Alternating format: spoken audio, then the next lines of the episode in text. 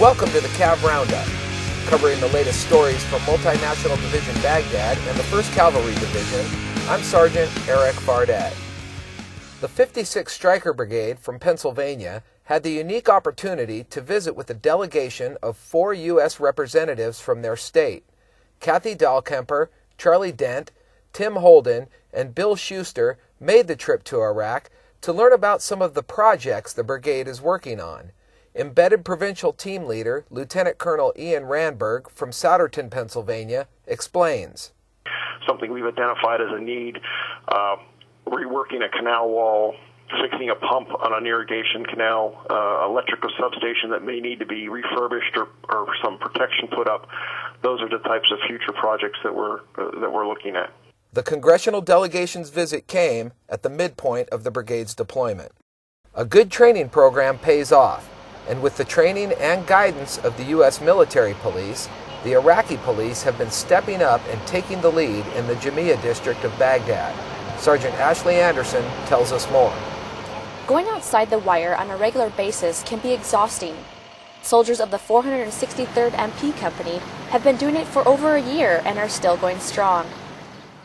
For the MPs, the first order of business on a usual day is to link up with International Police Advisor Ricky Velasquez from San Diego, California, to perform a little one on one training with Iraqi police. We train them on uh, tactics, um, police tactics, as well as community policing, vehicle searches, as well as high risk vehicle stops, um, the tactics, how to take the subjects out of the vehicle if they're, if they're wanted, as well as if if there are suicide bombers, etc. The MPs take time to examine the conditions of the Iraqi police station while there, which includes checking to see if any new suspects were captured. Private First Class Eugene Perez from Orlando, Florida, explains the process. We have to put all the new detainees in a HIIDE and uh, take the fingerprints, eye scan, a face picture. Uh, we make sure that, uh, I guess, if anybody has done any previous crimes before that we have fingerprints on, they'll update it in the system. After all is said and done at the station, the 463rd conducts joint patrols with their Iraqi counterparts. The patrol includes inspecting IP checkpoints to make sure things are running smoothly. Reporting for Multinational Division Baghdad, I'm Sergeant Ashley Anderson.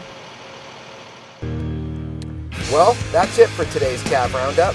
To learn more about the soldiers and units supporting Multinational Division Baghdad and the 1st Cavalry Division, check out our website at www.cavcountry.net. From Baghdad, I'm Sergeant Erik Fardette.